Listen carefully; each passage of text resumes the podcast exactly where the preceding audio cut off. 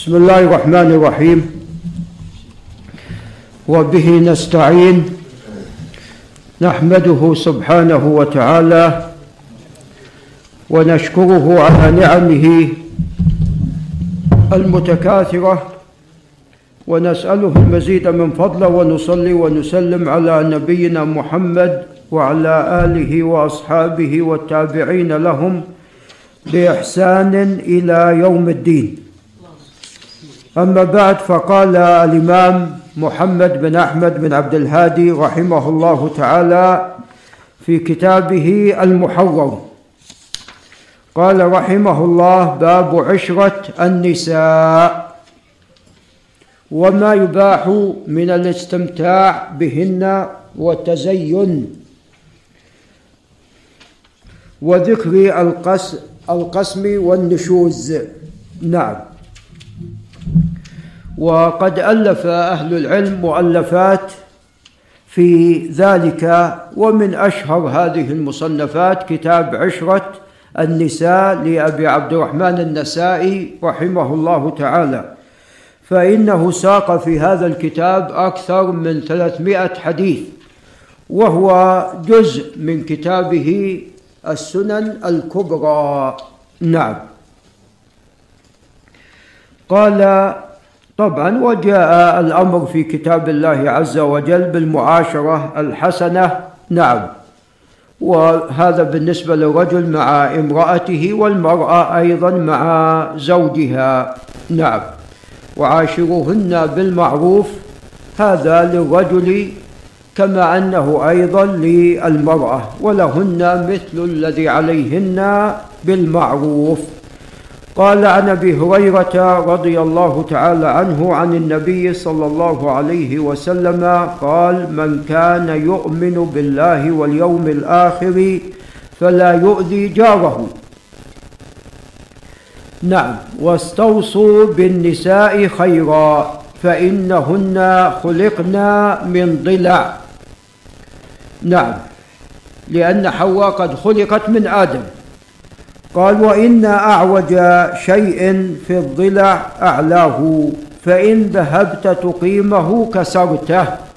نعم إذا أردت من هذه المرأة ألا تقصر في شيء ولا تقع في شيء ولا تنقص من شيء هذا ليس بالإمكان. هذا لا يكون إلا عند ماذا؟ هذا لا يكون إلا عند الطلاق. إذا أردت أن تقيمها إقامة كاملة فإن هذا سوف يؤدي إلى كسرها كسر هذا الضلع الذي شبهت به المرأة. وكسرها هو طلاقها ومفارقتها.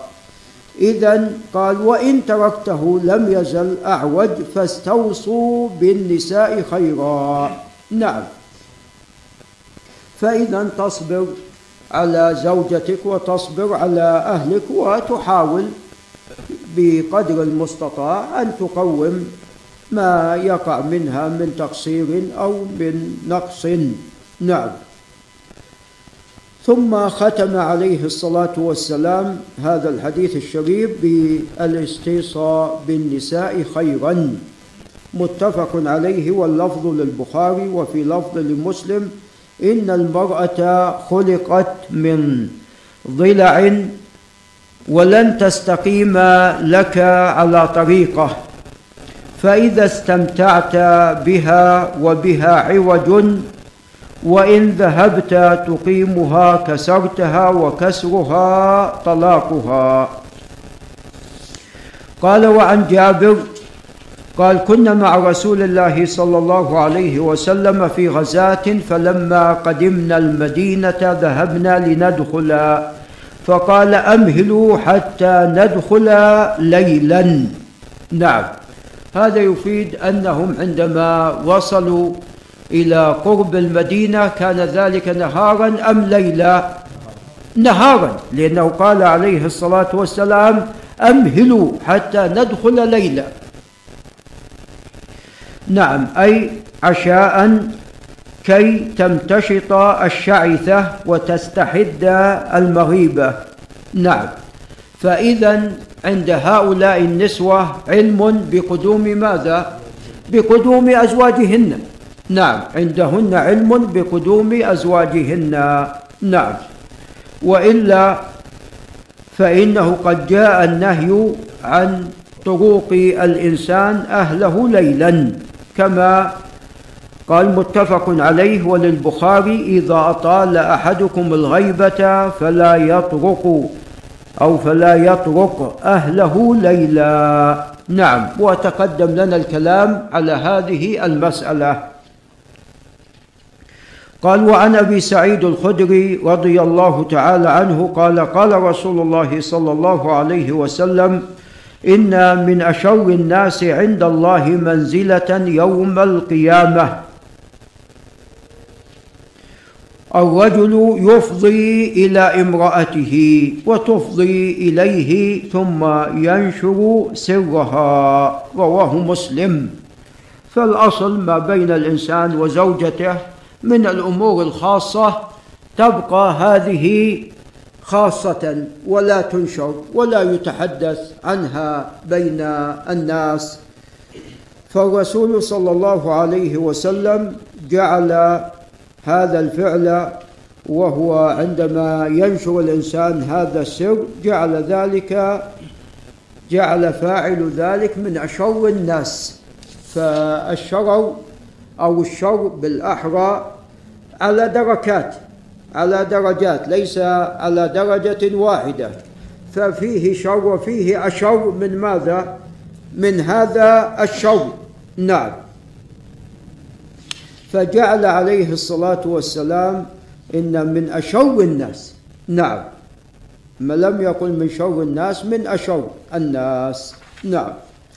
قال وعن حكيم بن معاوية بن حيدة القشيري عن أبيه قال قلت يا رسول الله ما حق زوج إحدانا عليه؟ أو أحدنا زوج أحدنا عليه؟ قال تطعمها إذا أكلت وتكسوها إذا اكتسيت ولا تضرب الوجه ولا تقبح. نعم تقبح لا تقول قبحك الله. ولا تهجر إلا في البيت. نعم. هذا من حق آه، المرأة على زوجها. أنه عليه يطعمها إذا أكل. نعم. ويكسوها إذا اكتسى. نعم. وأنه لا يضرب الوجه ولا يقبح ولا يكون هجره لها إلا في البيت. وهذا الهجر إذا كان في أمر مشروع. إذا كان في أمر مشروع فلا يكون إلا في البيت. نعم.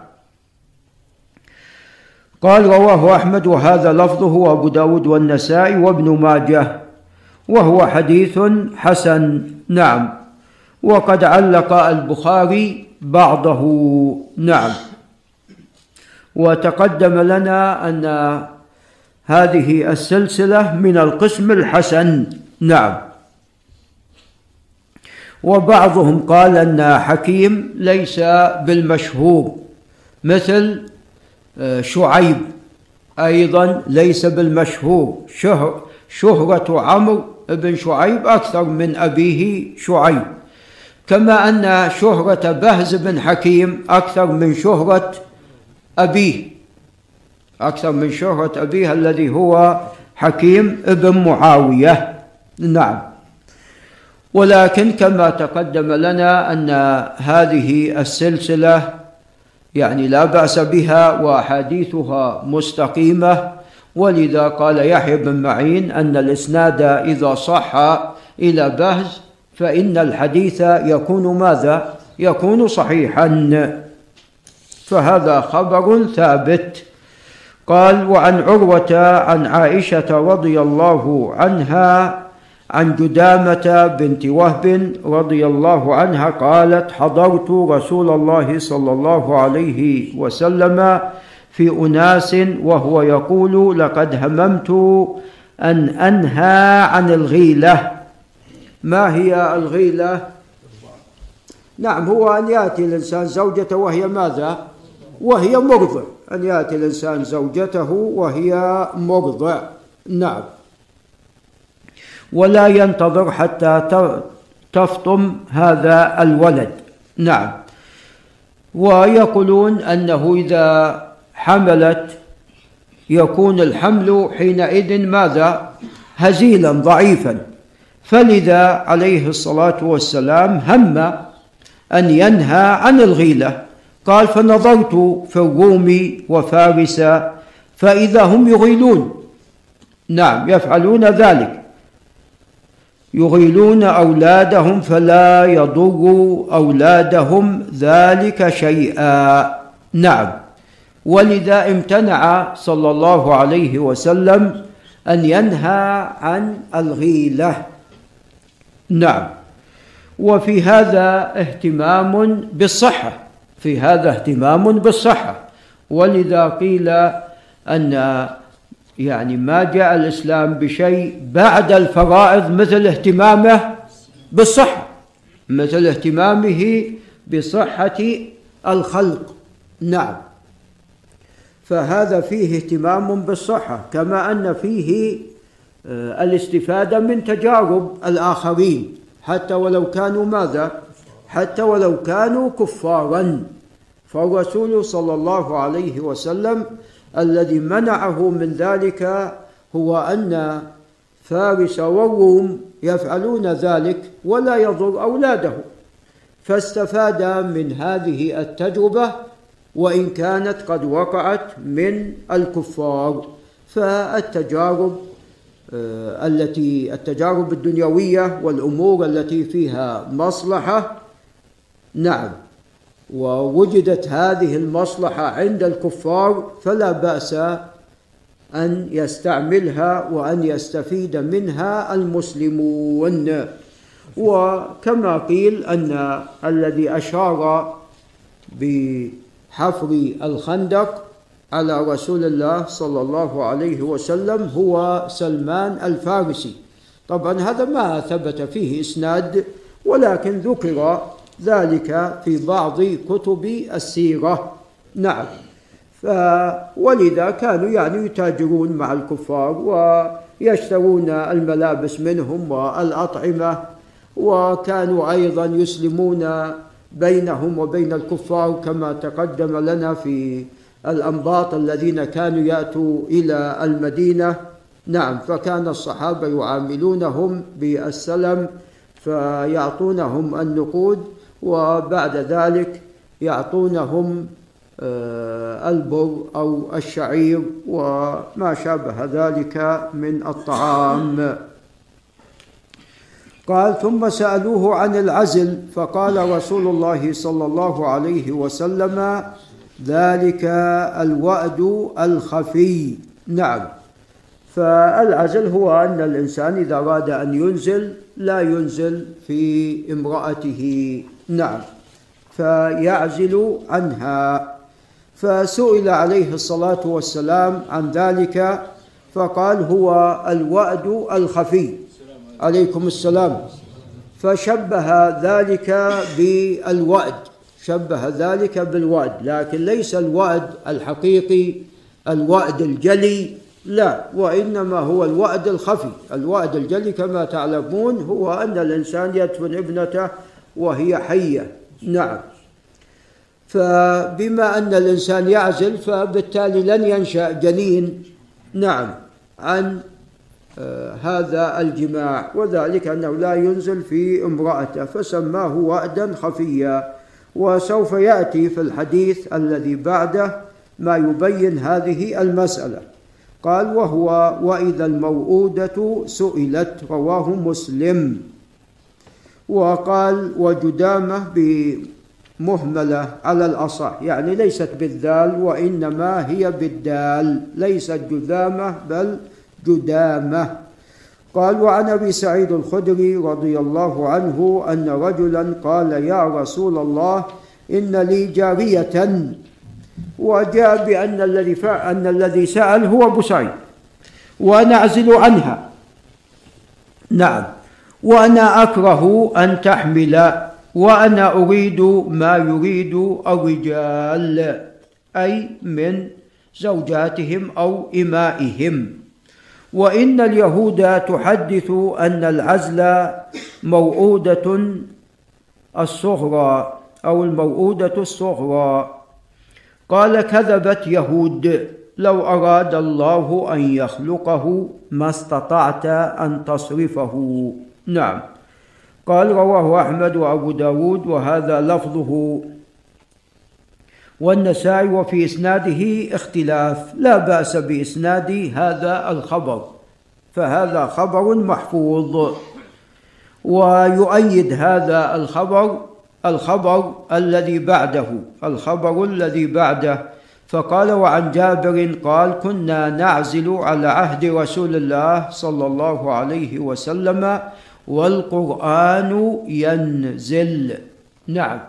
يعني فلم ينهنا ربنا عز وجل عن العزل. نعم. استدلوا بسكوت الله عز وجل عن هذا الفعل فدل على أنه مشروع وجائز. قال متفق عليه ولمسلم كنا نعزل على عهد نبي الله صلى الله عليه وسلم فبلغ نبي الله فلم ينهنا عنه. نعم. فدل هذا على أن العزل جائز وأنه لا بأس به. نعم. وإذا كانت يعني زوجته حره طبعا فلابد أن يكون هذا بإذن منها. لابد لأن هي تريد الولد. نعم. فيكون هذا بإذن منها ولذا إذا كان الرجل يعلم أنه عقيم فعليه أن يخبر ماذا؟ أن يخبر المرأة. نعم عليه أن يخبر هذا عيب عليه أن يخبر المرأة بذلك. قال وعنه أي عن جابر قال كانت اليهود تقول إذا أتى الرجل امرأته من دبرها في قبل في قبلها. نعم. يعني أتاها وهي مجبية. نعم. في فرجها في قبلها. كان الولد أحول. هذا قول اليهود. قال فنزلت نساؤكم حرث لكم فأتوا حرثكم أن شئتم. نعم. متفق عليه واللفظ لمسلم. فدل هذا على أن هذا العمل مشروع وليس فيه شيء. قال وله إن شاء مجبية مجبية وإن شاء غير مجبية غير أن ذلك في صمام واحد أي في الفرج. نعم. قال وعن ابن عباس رضي الله عنهما قال قال رسول الله صلى الله عليه وسلم لا ينظر الله عز وجل إلى رجل أتى رجلا. نعوذ بالله. أو امرأة في دبرها رواه النسائي والترمذي وحسنه وأبو يعلى وأبو حاتم البستي وقد روي موقوفا. نعم. الإمام البخاري وأيضا أبو عبد الرحمن النسائي وأبو الحسن الدار قطني ضعفوا جميع الأحاديث الواردة في الاتيان اتيان في اتيان المرأة في الدبر. قالوا لا يصح في الباب شيء. نعم. ولكن الدليل على المنع من ذلك هو ما جاء في القرآن العظيم. فأتوا حرثكم أن شئتم بأي طريقة. ولكن موضع ماذا؟ موضع الحرث. موضع الحرث. نعم. وأيضا جاء عن الصحابة المنع من ذلك كما ثبت ذلك عن ابن عباس رضي الله تعالى عنهما. وأما الأحاديث في النهي عن إتيان المرأة في الدبر فكما تقدم عن البخاري والنسائي والدار قطني أنه لا يصح منها شيء. قالوا ما يصح منها شيء. نعم. إن كنت أنت ترى شيء صحتهما ولا نذهب إلى قولهم. قاعدة مضطردة نعم. قال وعنه قال قال رسول الله صلى الله عليه وسلم لو أن أحدهم إذا أراد أن يأتي أهله قال بسم الله اللهم جنبنا الشيطان وجنب الشيطان ما رزقتنا. نعم. فإنه إن يقدر بينهما ولد في ذلك لم يضره شيطان أبدا. نعم. في هذا الحث على ذكر الله حتى في وقت الجماع والحث على دعاء الله جل وعلا حتى في هذه الحالة. نعم. وأن الإنسان ينبغي له أن يكثر من دعاء الله جل وعلا. وأن الله عز وجل قد وعد بالإجابة. نعم ولذا قال عليه الصلاة والسلام أنه إذا قال أحدكم إذا أراد أن يأتي أهله هذا الدعاء اللهم جنبنا الشيطان وجنب الشيطان ما رزقتنا فإنه إن يقدر بينهما ولد في ذلك لم يضره شيطان أبدا. نعم. طبعا الشيطان يطعن في خاصرة من؟ في خاصرة المولود. الجنين رجل عفوا ذكرا كان أم امرأة. فلعل الذي لا لا الذي لا يضر المولود هو هذا الفعل. نعم. بدعاء الوالد عندما يأتي امراته بدعاء والد هذا الولد عندما يأتي امرأته. نعم.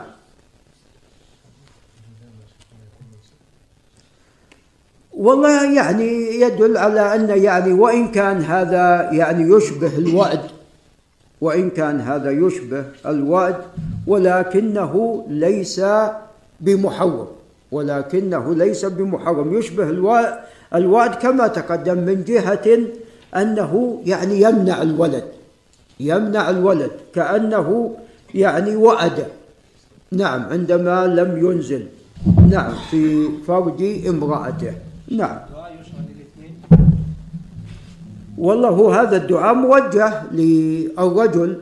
نعم. ولا يمنع أن المرأة أيضا أن تدعو تدعو الله عز وجل بهذا الدعاء أو بمثله أو بنحوه بأن الله عز وجل يبارك في هذا المولود إذا رزقهم الله وأن الله عز وجل يعصمه من الشيطان.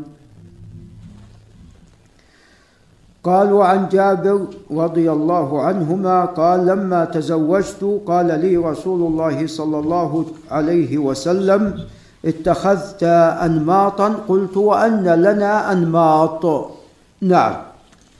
قال أما إنها ستكون. نعم.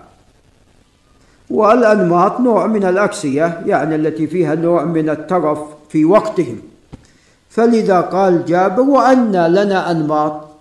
قال أما إنها ستكون. قال جابر وعند امرأتي نمط فأنا عند امرأتي نمط هذا متى؟ هذا بعد ذلك. هذا بعد ذلك جاءت الأنماط. ولا عندما قال عليه الصلاة والسلام لجابر ذلك ما كان عنده نعم. فأنا أقول نحي عني. وتقول قد قال رسول الله صلى الله عليه وسلم إنها ستكون. وفي لفظ فأدعوها لأن الرسول عليه الصلاة والسلام قال سوف تكون. فيريد أن يمنع فتذكر امرأته فيترك. نعم منع امرأته من ذلك. قال متفق عليهما. قال وعن ابن عمر رضي الله عنهما أن النبي صلى الله عليه وسلم لعن الواصلة والمستوصلة والواشمة والمستوشمة. نعم الواصلة التي تصل شعرها بشعر من غيرها. نعم. فهذا ممنوع هذا ممنوع ومحرم ولا يجوز. لأن هذا نوع من التدليس. هذا نوع من التدليس وتغيير خلق الله جل وعلا. نعم. لأن الأشياء التي يتجمل فيها سواء كان للنساء أو كان ذلك للرجال هذه الأشياء على قسمين والله أعلم. أشياء مشروع للناس التجمل بها. يعني من الكحل سواء كان للنساء سواء كان للرجال أو النساء نعم. أو الصبغ والصبغ المقصود بالحناء والكتم بالحناء والكتم سواء كان ذلك للحية أو كان ذلك للشعر. نعم. عليكم السلام. لا الأسود ممنوع كما تقدم. فهذه هذه مثل هذه الأشياء والكريمات وما شابه ذلك مثل هذه الأشياء جائزة. مثل هذه الأشياء جائزة. وأما الأشياء الممنوعة فهي ما كان مثلا بالصبغ بالسواد. نعم. الصبغ بالسواد يعني يغير يغير هذا الشخص الذي صبغ يغيره تغييرا يعني كبيرا. نعم.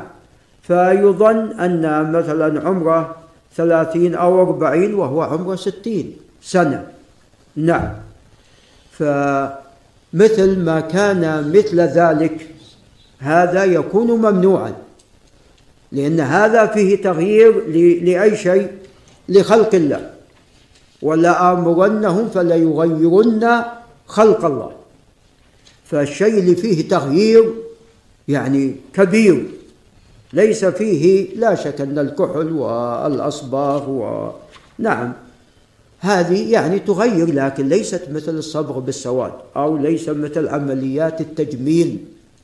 اللهم إلا إذا كان هناك تشويه فهذا نعم. إذا كان هناك تشويه فهذا نعم لا بأس بإزالته وتغييره. وأما إذا لم يكن هناك تشويها نعم. وإنما تطلب للجمال وزيادة في التجمل فهذا ممنوع. ودليل ذلك هو ما تقدم في الآية وما تقدم من النهي عن الصبغ بالسواد بخلاف الحناء والكتم. الحناء والكتم نعم يغير لكن ليس مثل السواد. والله هذه ممنوعة كما تقدم هذه نعم ممنوعة مو. إذا كان وصل وصل الشعر ممنوع. نعم. والله يا أخوان خلونا ننتهي لأن ترى عندك إحنا خلاص غدا هو النهاية بإذن الله. نعم. قال والواشمة والمستوشمة. الوشم معروف. الوشم معروف وهو أن يغرز في الجلد يعني حتى يخرج الدم ويوضع في يضع في هذه الغرزة كحل فيخرج أخضر. نعم يخرج صبغ أخضر على الجلد. فهذا أيضا من تغيير خلق الله ويؤكد ما تقدم. نعم يؤكد ما تقدم. فهذا ممنوع. هذا ممنوع. وقد لعن كما تقدم الرسول صلى الله عليه وسلم من صنع ذلك. قال متفق عليه. قال وعن عائشة رضي الله تعالى عنها وعن أبيها قالت كان رسول الله صلى الله عليه وسلم يقسم فيعدل أي في قسمه صلى الله عليه وسلم. ويقول اللهم هذا قسمي فيما أملك فلا تلمني فيما تملك ولا أملك. نعم. يعني القلب. نعم. فالقسم أو القسم الحسي هو يفعله صلى الله عليه وسلم. نعم. وأما المعنوي وهو زيادة المحبة لامرأة من نسائه وميل القلب إليها فهذا لا يملك الإنسان. هذا لا يملكه الإنسان فلا بأس بذلك. هذا لا بأس بذلك كونك أنت تحب أحد أولادك أكثر من باقي الأولاد. نعم ولكنك تعدل. العدل واجب فليس عليك شيء. كذا أيضا في نسائك. نعم كذا أيضا أنت مدير أنت أستاذ وتحب أحد الطلاب. نعم أكثر من غيره. نعم فلا بأس بذلك. لكن عليك أن تعدل بين كل الطلاب. كما أن المدير في مدرسته في دائرته يعني يحب أحد الأساتذة. نعم أكثر من باقي الأساتذة فلا بأس لكن يعدل مع الجميع. نعم. قال رواه أبو داود وهذا لفظه هو الترمذي والنسائي وابن ماجه ورواته ثقات لكن قد روي مرسلا وهو أصح. قاله الترمذي. نعم.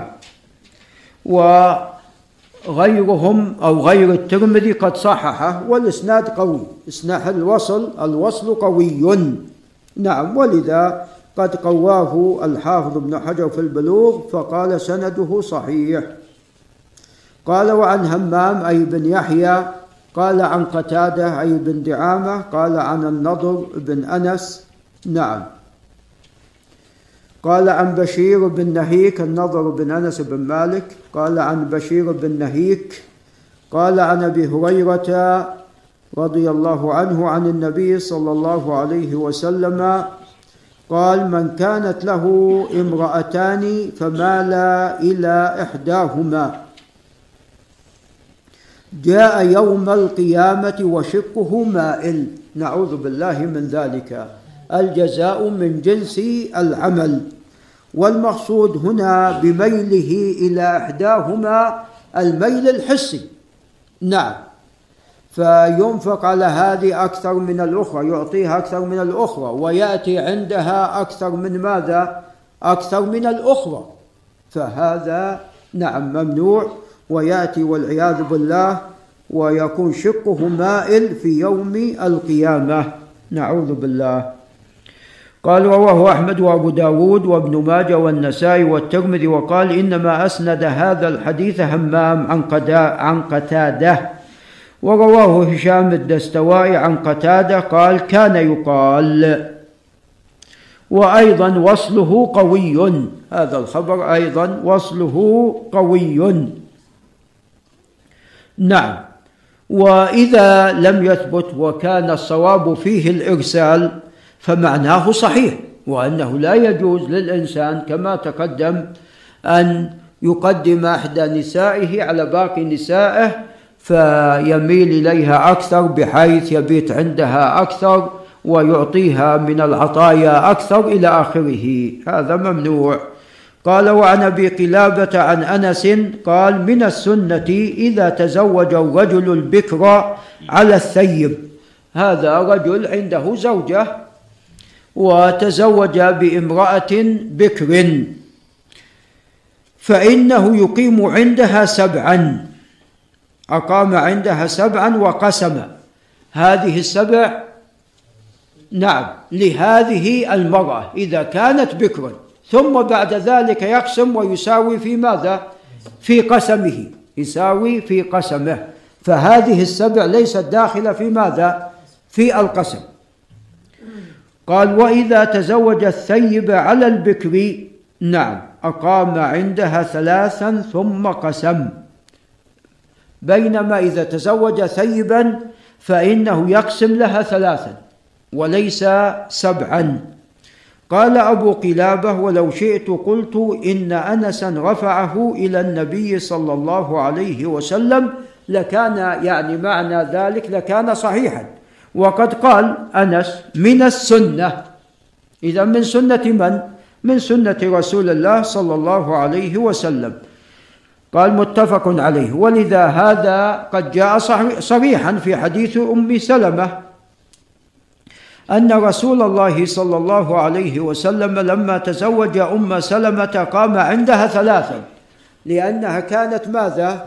ثيبا وقال إنه ليس بك على أهلك هوان إن شئت سبعت لك وإن سبعت لك سبعت لنسائي نعم أنا مستعد أني أسبع لك أي يقيم عندك عندك سبعا ولكن سوف ماذا؟ أسبع لنسائي. نعم. زيادة عن الثلاثة الله عليك. إي نعم. قال وعن عائشة أن سودة بنت زمعة وهبت يومها لعائشة. نعم. وكان رسول الله صلى الله عليه وسلم يقسم لعائشة يومها ويوم سودة. نعم. سودة كانت كبيرة كبيرة في السن. نعم. رضي الله عنها. فخشيت هي خشيت هي خشيت أن الرسول صلى الله عليه وسلم يطلقها. وإلا فإنه لم يصارحها بذلك هي خشيت. فأرادت أن تبقى زوجة لرسول الله صلى الله عليه وسلم وأن تتنازل عن يومها لعائشة لكسب رضا رسول الله صلى الله عليه وسلم. وهذا اليوم هو حقها ولا لا؟ حقها قد تنازلت عنه مثل المرأة التي تتنازل عن النفقة. امرأة غنية وتنازلت لزوجها عن النفقة. نعم. فهذا حقها. إن تنازلت عنه فالأمر إليها. نعم. قال وعنها أن النبي صلى الله عليه وسلم كان يسأل أو كان يسأل في مرضه الذي مات فيه. أين أنا غدا؟ أين أنا غدا؟ فكأن رسول الله صلى الله عليه وسلم يريد شيئا في هذا السؤال. فلاحظنا زوجاته زوجاته لاحظن ذلك. يريد يوم عائشة فأذن له أزواجه أن يكون حيث شاء. نعم. فكان في بيت عائشة حتى مات عندها. نعم. قالت عائشة فمات في اليوم الذي يدور علي فيه في بيتي فقبضه الله. وإن رأسه لبين سحري ونحري وخال طريقه ريقي. عليه الصلاة والسلام. متفق عليه. نعم. فزوجاته رضي الله تعالى عنهن رضينا أن يمرض في بيت عائشة. قال وعن عروة قال قالت عائشة رضي الله عنها يا ابن أختي كان رسول الله صلى الله عليه وسلم لا يفضل بعضنا على بعض لا يفضل بعضنا على بعض في القسم من مكثه عندنا. وكان قل يوم إلا وهو يطوف علينا فيدنو من كل امرأة من غير مسيس. نعم. حتى يبلغ التي هو يومها فيبيت عندها. نعم. رواه أحمد وأبو داود وإسناده جيد. نعم. إذا هو كان عليه الصلاة والسلام يطوف على نسائه. وليس معنى أن إذا كان الإنسان متزوج باثنتين أو ثلاثة أو أربع أنه لا يأتي إلى باقي نسائه. نعم يعني مثلا الليلة عند فلانة. هذا لا يمنع أن يأتي باقي زوجاته مثلا ظهرا أو عصرا. نعم أو في أي وقت. لكن هذه الليلة عند فلانة. نعم. قال حتى يبلغ التي هو يومها فيبيت عندها. نعم. قال وعن أبي هريرة عن النبي صلى الله عليه وسلم قال إذا دعا الرجل امرأته إلى فراشه فأبت. دعاها إلى فراشه فأبت. نعوذ بالله. لعنتها الملائكة حتى تصبح. نعوذ بالله من ذلك. متفق عليه. ولمسلم والذي نفسي بيده ما من رجل يدعو امرأته إلى فراشها فتأبى عليه إلا كان الذي في السماء ساخطا عليها حتى يرضى عنها زوجها نعم لأن هذا من حقه عليها ولذا في الحديث الآخر وهو لا بأس به أنها ولو كانت على قتب فعليها أن لا تمنع نفسها من ماذا؟ من زوجها. نعم. قال باب الخلع والتخيير والتمليك. هذه ثلاثة مسائل. الخلع هذا باب لوحده. والتخيير أيضا هو أن الرجل يخير نساءه في البقاء أو في الطلاق. هذا هذا أيضا باب لوحده وتتعلق فيه أحكام. والتمليك هو أن يملكها. الطلاق. الله أكبر الله أكبر. محمد اللهم رب هذه الدعوة التامة الصلاة القائمة الوسيلة والفضيلة وأثم مقاما محمودا الذي وعدته. قال عن ابن عباس رضي الله عنهما أن امرأة ثابت بن قيس بن شماس أتت النبي صلى الله عليه وسلم فقالت يا رسول الله ثابت بن قيس ما أعيب عليه في خلق ولا دين. نعم لا تعيب عليه في ذلك ولكني أكره الكفر في الإسلام. يعني هي تبغض ما تبغي. نعم وهذا ليس راجعا إلى دينه وخلقه. نعم. فقال رسول الله صلى الله عليه وسلم أترد أتردين عليه حديقته؟ قالت نعم. قال رسول الله صلى الله عليه وسلم اقبل الحديقة وطلقها تطليقه. هو قد أعطاها حديقة مهرا لها عندما تزوج بها. نعم. فبما أنها لا تريده إذا عليها ماذا؟ أن ترد المهر الذي دفعه لها. فقال تردين؟ أتردين عليه حديقته؟ قالت نعم. قال عليه الصلاة والسلام اقبل الحديقة وطلقها تطليقه. نعم. رواه البخاري. قال وعنه أن امرأة ثابت بن قيس اختلعت منه فجعل النبي صلى الله عليه وسلم عدتها حيضة. رواه أبو داود وقال رواه عبد الرزاق مرسلا والترمذي وحسنه والحاكم وقال صحيح الإسناد. نعم. طبعا في بعض نسخ الترمذي أنه صححه في بعض نسخ الترمذي أنه صححه. نعم.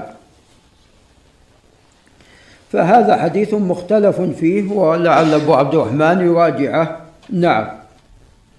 ولكن عدة المرأة المختلعة عدتها حيضة. عدتها حيضة. نعم. قال وعن مسروق قال سألت عائشة عن الخيرة. فقالت خيرنا رسول الله صلى الله عليه وسلم. أفكان طلاقا عندما يخير الرجل زوجاته في البقاء معه أو يخترن الطلاق. فهل هذا التخيير طلاقا وهو لم يتكلم به؟ هذا ليس بطلاق. نعم. هذا ليس بطلاق. نعم. فقد اخترنه عليه الصلاة والسلام. قال مسروق لا أبالي. أخيرتها واحدة أو مئة؟ لأنه ليس ليس بطلاق. بعد أن تختارني نعم. لو أنها لم تختار زوجها الذي خيرها فهذا نعم. وإلا ما فائدة التخيير؟ فائدة نعم فائدة التخيير أنها لو اختارت نفسها خلاص. نعم هذا فائدة التخيير. وإلا كان ما في فائدة من التخيير. تطلق مجرد الاختيار؟ هذا بارك الله فيكم يعني الأصل أن إذا اختارت نفسها وقد خيرها أنها تطلق نعم.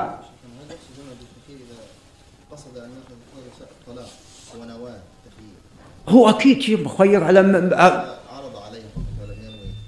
هو مخ- هو المقصود من التخيير الطلاق هو التخيير لأي شيء. التخيير نعم التخيير لأي شيء. ليس بخيره مثلا بيذهب عن أسبوع بيأتي أو شهر ثم بيأتي. نعم. لا يخيرها في أنها إذا اختارت نفسها خلاص طلقت منه. إي نعم نعم. طلقة طلقة واحدة ما يكون ثلاث ما يكون ثلاث. نعم. قال وعن حماد بن زيد قال قلت لأيوب هل علمت أحدا؟ قال في أمرك بيدك أنها ثلاث غير الحسن الحسن البصري. نعم رحمك الله. أنه كان يقول إذا قال الرجل لزوجة أمرك بيدك أن هذا يكون ثلاثا إذا اختارت ماذا؟ نفسها. فقال لا ثم قال اللهم غفرا أو غفرا. إلا ما حدثني قتادة عن كثير مولى ابن سمرة عن أبي سلمة عن أبي هريرة عن النبي صلى الله عليه وسلم. قال ثلاث فلقيت كثيرا فسألته فلم يعرفه. فرجعت إلى قتادة فأخبرته فقال نسي قال رواه أبو داود والنسائي وقال هذا حديث منكر نعم. والترمذي وحكى عن البخاري أنه قال هو موقوف. إذا هذا الخبر لا يصح مرفوعا. نعم. قال الحاكم هذا حديث غريب صحيح وكثير وثقه العجل وغيره وقال ابن حزم مجهول. ولكن هذا الخبر لا يصح وقد نفاه كثير.